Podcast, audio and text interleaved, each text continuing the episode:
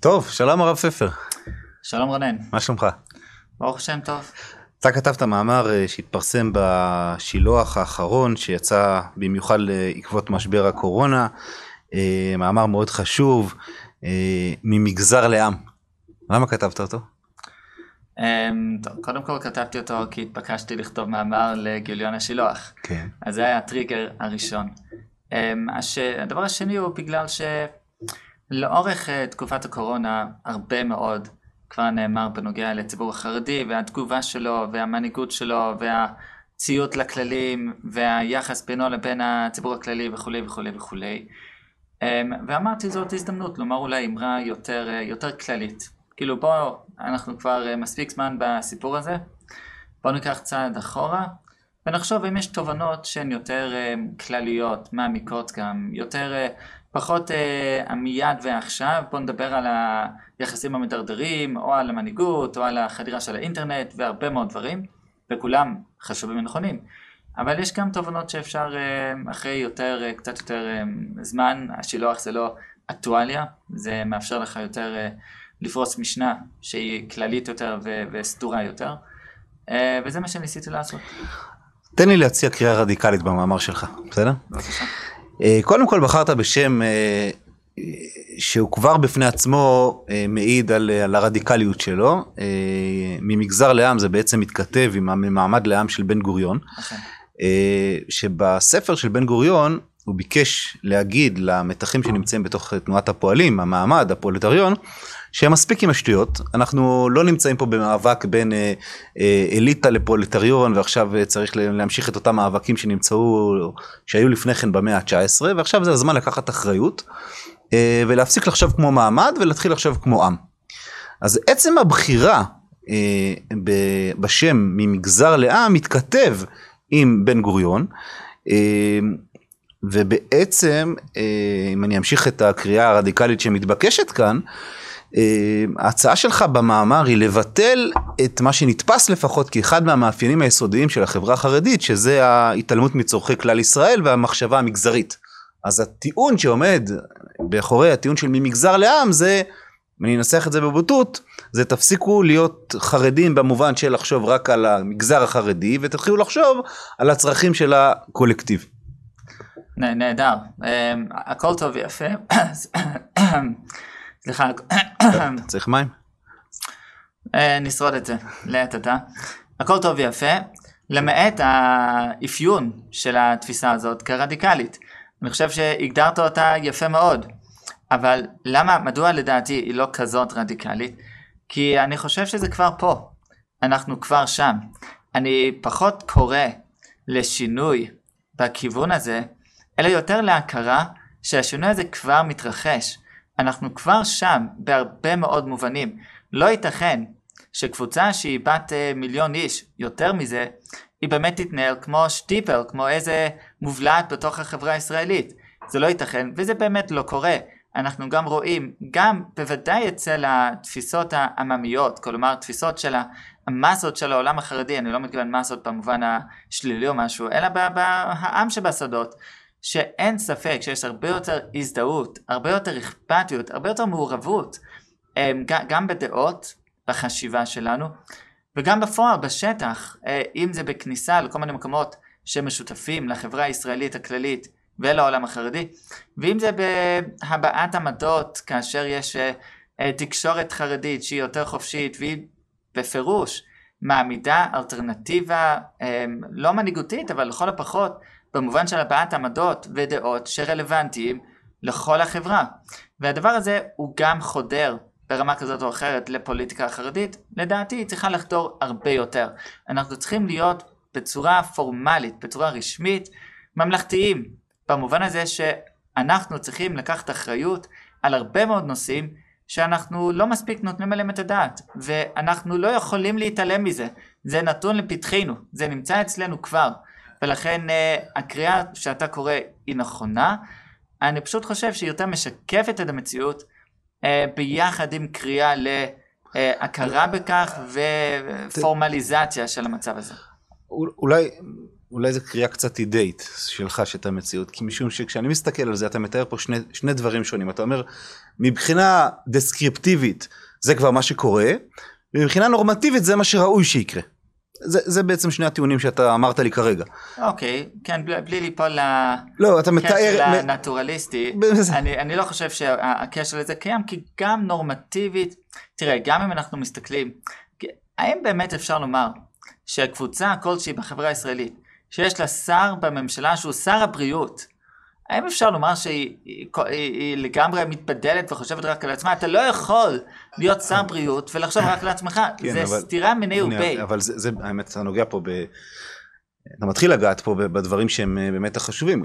קודם כל השאלה היא האם הקול שאתה, שאתה טוען בשמו הוא באמת מייצג.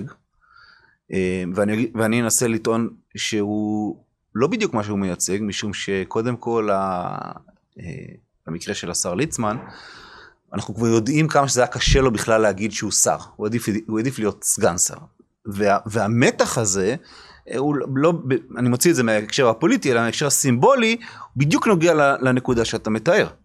אה, ולכן אה, כשאני שומע את השיח של מנהיגי הציבור, שמנהיגי הציבור הם לא השרים, מנהיגי הציבור הם הרבנים, אני עדיין, במיוחד נקרא לזה גדולי הציבור, אני לא שומע את אותו קול שאתה מתאר, אולי אני לא שומע טוב, אבל תגיד לי מה דעתך. אוקיי, okay, אז אה, קודם כל, בלי להיכנס עכשיו לשאלה מי בדיוק המנהיגים בציבור, השרים, הפוליטיקאים, הרבנים, יש הרבה שכבות של מנהיגות, וזה חשוב לדבר על זה אולי בהזדמנות, אבל בהקשר הזה הייתי אומר שיש פער. הפער הזה הוא פער שמאוד מקובל בעולם החרדי, והוא פער שבין הרטוריקה מצד אחד לבין המציאות. מצד שני. והפער הזה לפעמים הוא דווקא בריא. אין לי התנגדות גורפת, טוטאלית, שיתקיים פער. אבל כאשר הפער הזה גדל, להיות כבר מדי גדול, כאשר כולם מבינים שהפער הזה הוא לא טבעי, הוא לא אינטואיטיבי, אף אחד לא מאמין בו, הוא כבר uh, סוג של uh, הצגת uh, משנה רטורית, תיאורטית, אידיאלית, ואילו המציאות היא שונה לחלוטין, אז באמת אנחנו נמצאים במקום יותר בעייתי. וזה לדעתי המציאות היום. כלומר, נכון, הרטוריקה היא לעיתים קרובות עדיין משנה שאנחנו דואגים רק לעצמנו. אנחנו דואגים רק לעולם הישיבות, אנחנו דואגים אך ורק לתקציבים למשפחות של אברכים, וכך הלאה וכך הלאה. אבל, אם אתה מדבר עם האדם החרדי הסביר, אם יש כזה דבר, כן, האדם הסביר, האדם החרדי הסביר ברחוב, אתה תשמע שהוא... לא, לא נספר לאהרון ברק על השימוש ב... זה... הביטוי המשפטי קדם הרבה לאהרון ברק, הוא ידבר על הציבור הנאור, אני מדבר על אדם הסביר, זה אוקיי. יותר, יותר נחמד לדעתי. אה, אז תמצא שאנשים מעורבים, אכפת להם, אכפת להם מתהליכים של כלכלה ותהליכים של שלום, ותהליכים שבאמת שייכים לכלל האוכלוסייה הישראלית, והם גם רואים בעצמם אחראים במידה מסוימת, הם רואים בעצמם אפילו תרבותית. העובדה שיש כל מיני כן, אמנים אבל... חרדים שחודרים לתוך האוכלוסייה הכללית, כל מיני זמרים וכהנה, זה דבר שהעולם החרדי רואה בעין יפה. כלומר, הנה, אנחנו משפיעים גם בשדה התרבותי. אבל, אבל אתה בעצמך כתבת במאמר שיש מחיר לאוטונומיה.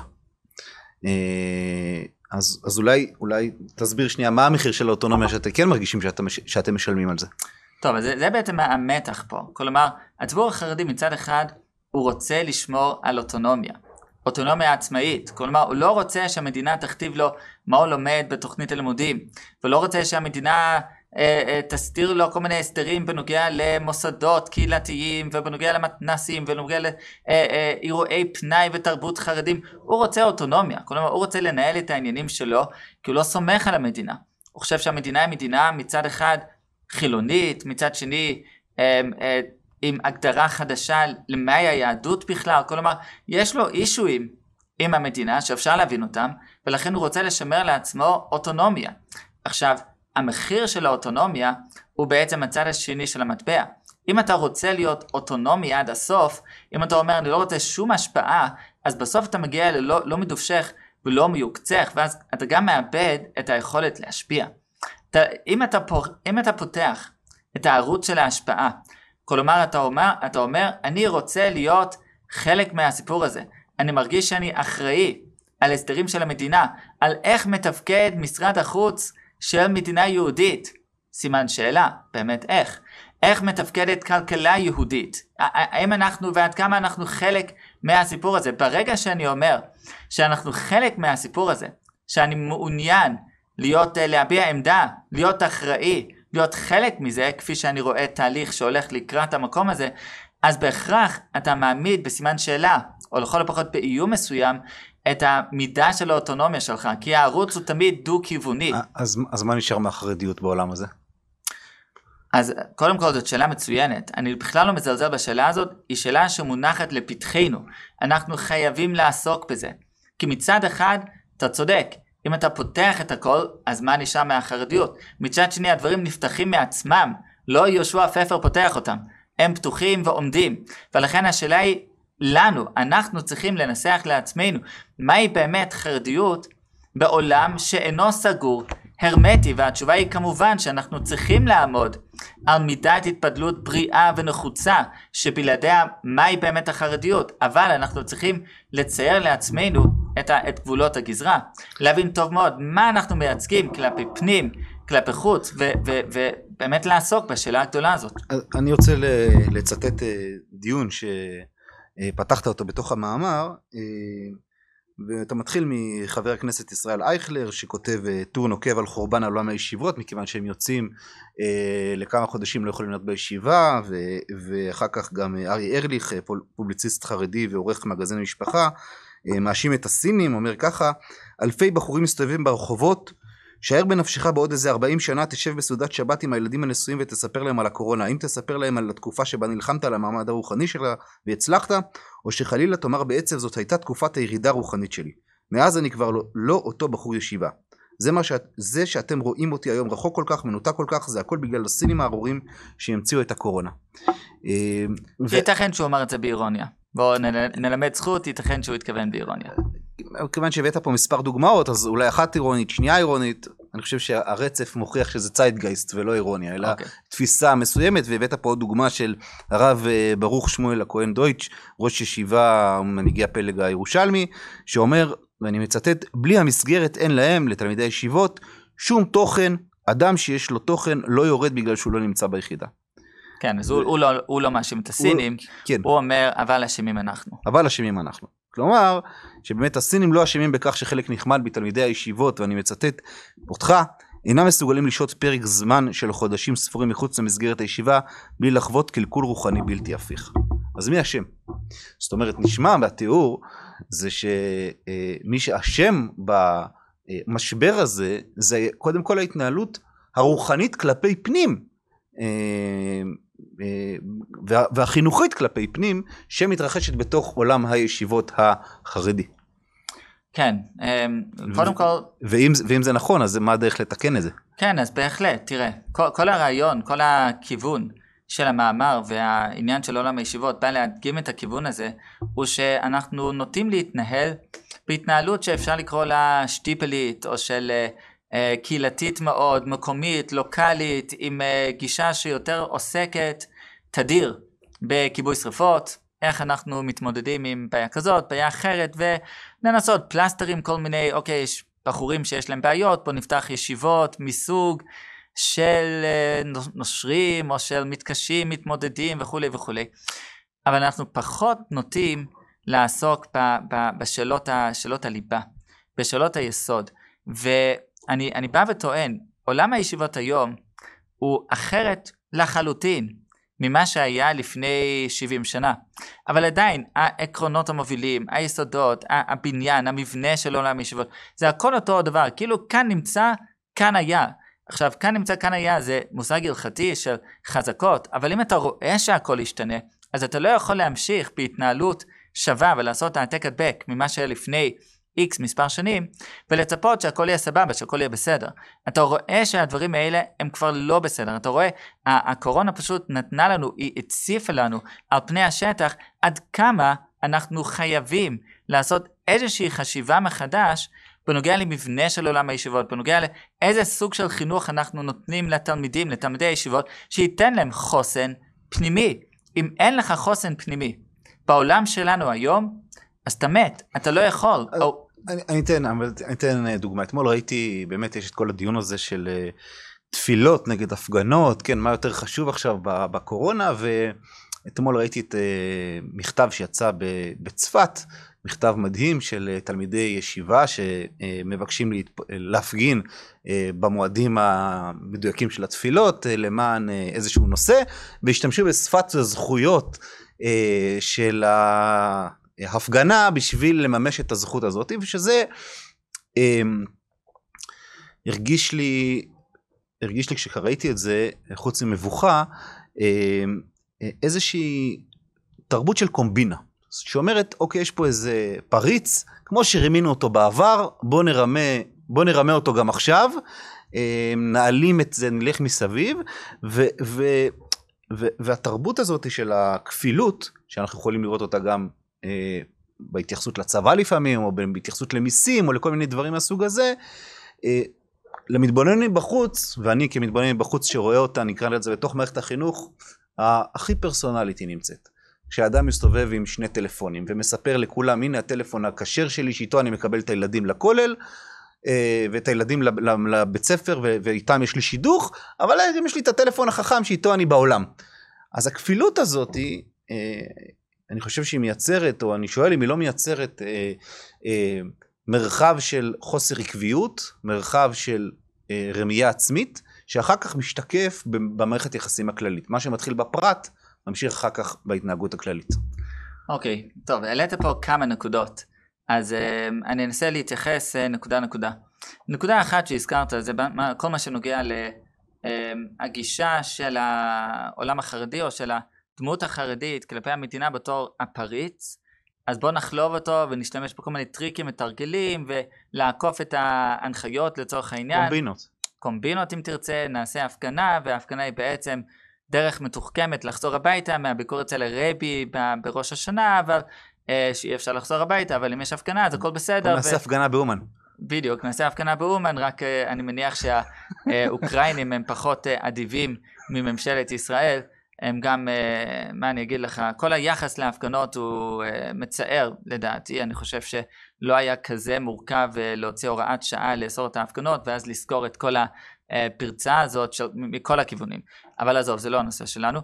אז אני אומר, בוודאי, יש עדיין גישה כזאת שקיימת בתוך העולם החרדי, שהיא גישת הפריץ, כמו שהיה לנו בפולין עם הסן, וכמו שהיה לנו בכל מדינות הפזורה, הגולה והגלות, אז כך מדינת ישראל, אנחנו עדיין בגלות, בעל הבית ישתנה, אבל אנחנו צריכים לחלוב אותו ולרמות אותו ולעשות כל מה שאפשר, ובתנאי, והכל בשביל לקבל את מה שאנחנו צריכים, בשביל הבסיס שלנו.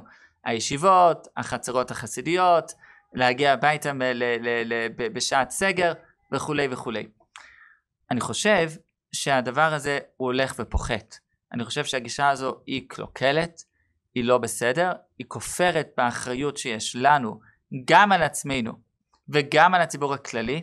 היא אומרת שאנחנו בעצם בפשיטת רגל בכל מה שנוגע להצעה שלנו לכל מי שנמצא אם בתוך העולם החרדי ואם מחוצה לו, ואנחנו באמת צריכים לשנות פאזה, ואני חושב שהרבה כבר שינו את הפאזה הזאת, אבל לא מספיק. וחבל שתרגילים, קומבינות, מעין אלו עדיין מתקיימים, אבל הנה, הם מתקיימים. אני אציין, הקבוצות שמקיימות את ההפגנות האלו הן קיצוניות, הן רדיקליות, הן בקצה. זה לא המיינסטרים, אולי ישתמשו בזה כל מיני חבר'ה, אם זה כבר שם אז, אז יאללה. אבל אה, זה, זה, לא, זה לא בא מהמיינסטרים החרדים. עכשיו, מצד שני, אתה מציע, או אתה, אתה, אתה, אתה, אתה מזכיר תופעה שהיא כן מיינסטרימית, נכון? שני טלפונים. הנה הכיס הזה והכיס הזה, כל אחד ולא להתבלבל, אל תוציא בטעות מהכיס הלא נכון במקום הלא נכון, כי אז אתה תסתבך. אז, אה, אז כן, זה בדיוק, זאת בדיוק הנקודה של הפער בין הרטוריקה מצד אחד, הצד הפורמלי של העולם החרדי מצד אחד, לבין מה שמתרחש בשטח. כלומר, ביתד נאמן, או, או לא יודע איפה, עדיין סמארטפונים זה עדיין אה, איסור מוחלט, ולא ייתכן, ו- ומאן דחר שמי. אגב, בזמן הקורונה, קצת אה, ראינו התגמשות של הכללים, כבר מזכירים אה, אינטרנט ויש מיילים וכולי, אבל עדיין, יש זום בדיוק, אפילו גדולי ישראל מופיעים, מופיעים בזום זה דבר אה, אה, חדש, דבר זה באמת אה, חידוש. אבל עדיין הפער בין הרטוריקה הרשמית לבין המציאות הולך וגדל, והדבר הזה הוא באמת בעייתי. עד כמה שהפער הוא קטן, כלומר בעיתונות לא מזכירים אה, פשיעה כזאת או אחרת, כי רוצים עיתונות נקייה. אוקיי, אני יכול לקבל את זה. אבל כאשר זה גובל על לחיות בשקר, כמו שאתה אומר, טלפון פה, טלפון שם, וכולם יודעים. כלומר, זה מלך עירום וכולם יודעים את זה, זה כבר לא סוד, זה לא משהו שניתן לתחזק, אז הדבר הזה כן מזיק. וחלק מהסיפור, אני לא אומר זה כל הסיפור, אבל חלק מהסיפור של בחורי ישיבות או צעירים חרדים שמרגישים מתוסכלים מהמערכת, מרגישים שהם צריכים לחפש משהו בחוץ כי הם לא מוצאים את זה בפנים, זה בגלל תופעות מעין אלו שהם אומרים כאילו איפה האותנטיות? כן מה קורה פה? איפה אנחנו איפה האמת? למה אנחנו לא יכולים לבטל לתת פיתוי למה שאנחנו באמת עושים? צריכים להחביא וכולם עושים את זה? יש תרבות של הסתרה. והדבר הזה הוא בסוף יש לו מחירים. אז שוב עד כמה שהפערים הם קטנים נסבלים. יש בזה היגיון. אבל עד כמה שזה גדל להיות משהו שכבר אתה חי תרבות שקר אז, אז באמת זה מזיק מאוד. אה, האם זה כל הסיבה לנזק? לא. יש עוד סיבות טובות אבל זה בהחלט אה, משהו אחד. אז הנקודת התיקון היא, היא ברמה ה, של התא המשפחתי, ברמה של הקהילה, ברמה של מערכת החינוך, או שהיא צריכה להגיע מלמעלה? זאת אומרת, איך, איך אתה רואה את מנגנון התיקון שאתה מדבר עליו? לא, זאת שאלה מצוינת. אני חושב שכיוון אה, שמדובר בחברה שהיא כזאת גדולה, כלומר, אה, שוב, מיליון וכמה אנשים, שזה, שוב, אני אקדים ואומר, אולי הקדמה שהיינו צריכים להגיד בהתחלה, אין חברה חרדית. יש את הליטאים מהסוג הזה והליטאים מהסוג האחר ויש את החסידים מכל מיני חסידויות ויש את אה, אה, עדות המזרח ושם יש את הש"סניקים אם תרצה ואת המרביציניקים והמון סוגים. אז אי אפשר לומר החברה החרדית, זה, יש אמנם מכנה משותף מסוים ויש הרבה סוגים מה, מהחוצניקים שהם באמת אה, פתוחים יותר וציונות רכה ועד המאה שערים שהם קיצוניים ואי אפשר באמת לשים את שניהם בכפיפה אחת, זה לא באמת הולך ביחד. אבל אם כן נדבר בהכללות גסות, אז uh, אני חושב שגודל הציבור והתהליכים שמתרחשים בשטח עצמו, שם באמת uh, אנחנו חייבים לומר ששם באמת זה מה שמצמיח את, ה, את הבשורה ואת השינוי החיובי, השינוי המבורך.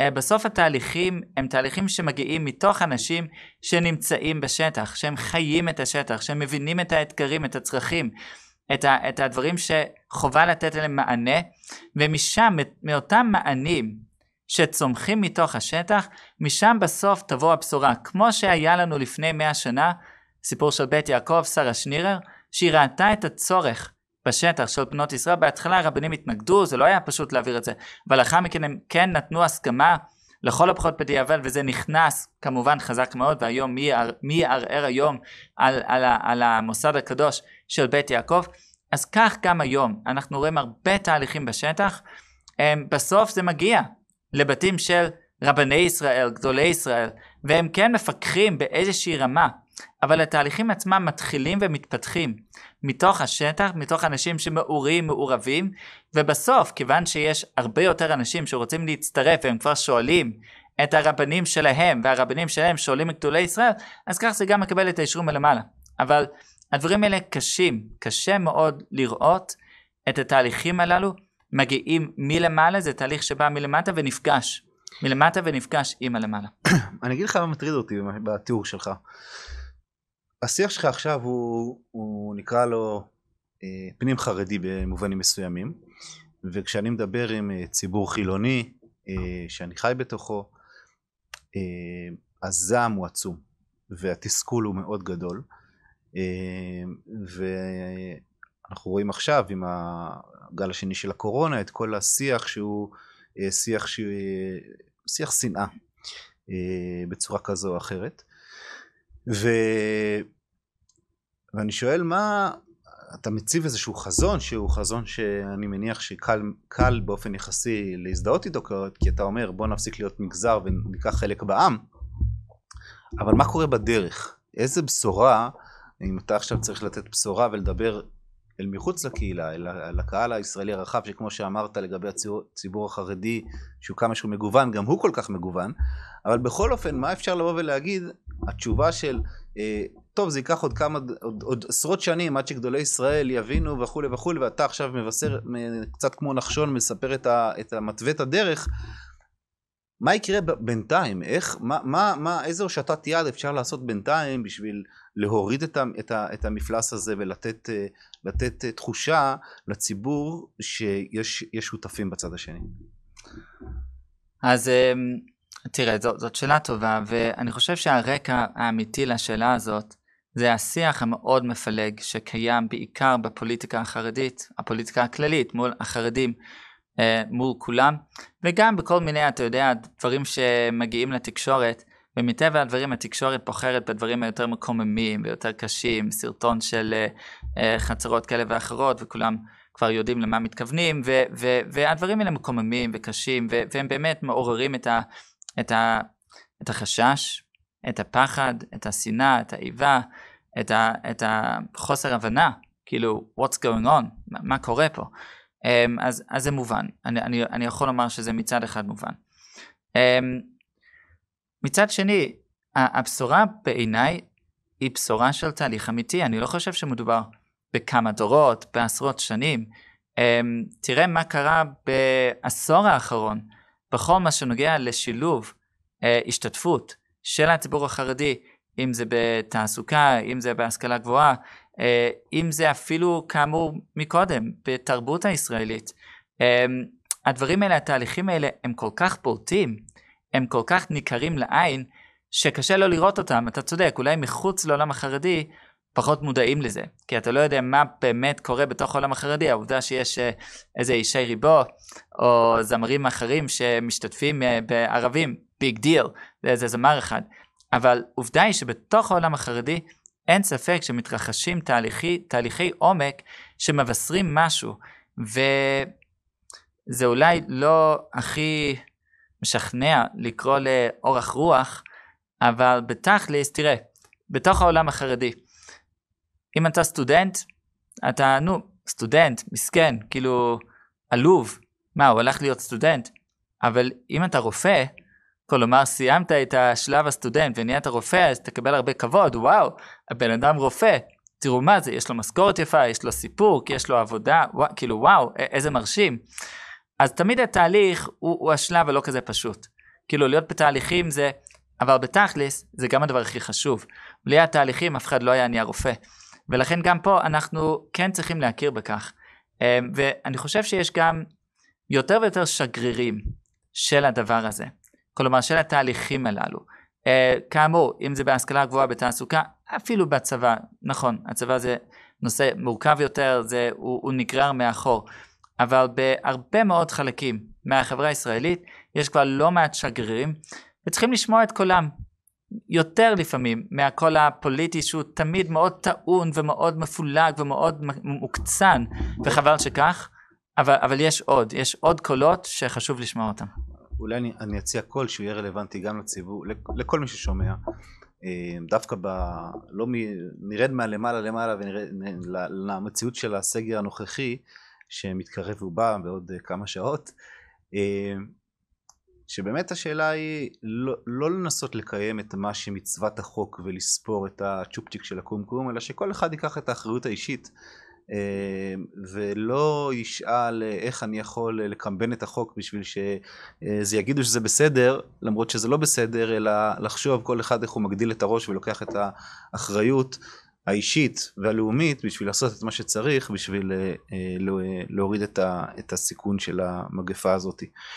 אה, קודם כל מוסכם כן. שהקול הזה יצא מכאן עד רבה ואני יכול להמליץ סתם בתור, בתור קריאה לשיח קריאה של אודות שיח פנים חרדי שבאמת מדבר על הנושאים האלו בצורה אחראית, בצורה בוגרת, ו- ולראות את התהליכים האלו בהתרח- בהתרחשות, כלומר איך הם מתרחשים, אמ, כתב עת צריך עיון. כתב עת צריך עיון, לצד uh, כתב עת השילוח שהוא כתב עת נהדר, יש עוד כתב עת שנקרא צריך עיון, uh, בעיקר אינטרנטי, יש גם גרסת פריט, אבל זה כתב עת פנים חרדי, שאתה רואה את הלבטים הללו, את, ה- את הדיונים האלה, את השאלות הללו של עד כמה האחריות שלנו, ואיך אנחנו מיישמים את אותה אחריות שמוטלת על כתפינו, בין אם נרצה בין אם לאו, במגוון סוגיות פנים חרדיות וחוץ חרדיות, זה, זה בהחלט אה, חלון, זה חלון יפה לראות את ההתרחשות ואת אז ההתפתחות של הדבר גם, הזה. אתה מזמין גם אנשים מחוץ לעולם החרדי לעין וצריך עיון בשביל לראות מש- את המגמות שמתרחשות בשם. אנחנו נזהרים מאוד מקודים פנים חרדים, כותבים, ב, משתדלים לכתוב בעברית שווה לכל נפש, בהחלט. טוב, מומלץ. שנה טובה. שנה טובה ומתוקה.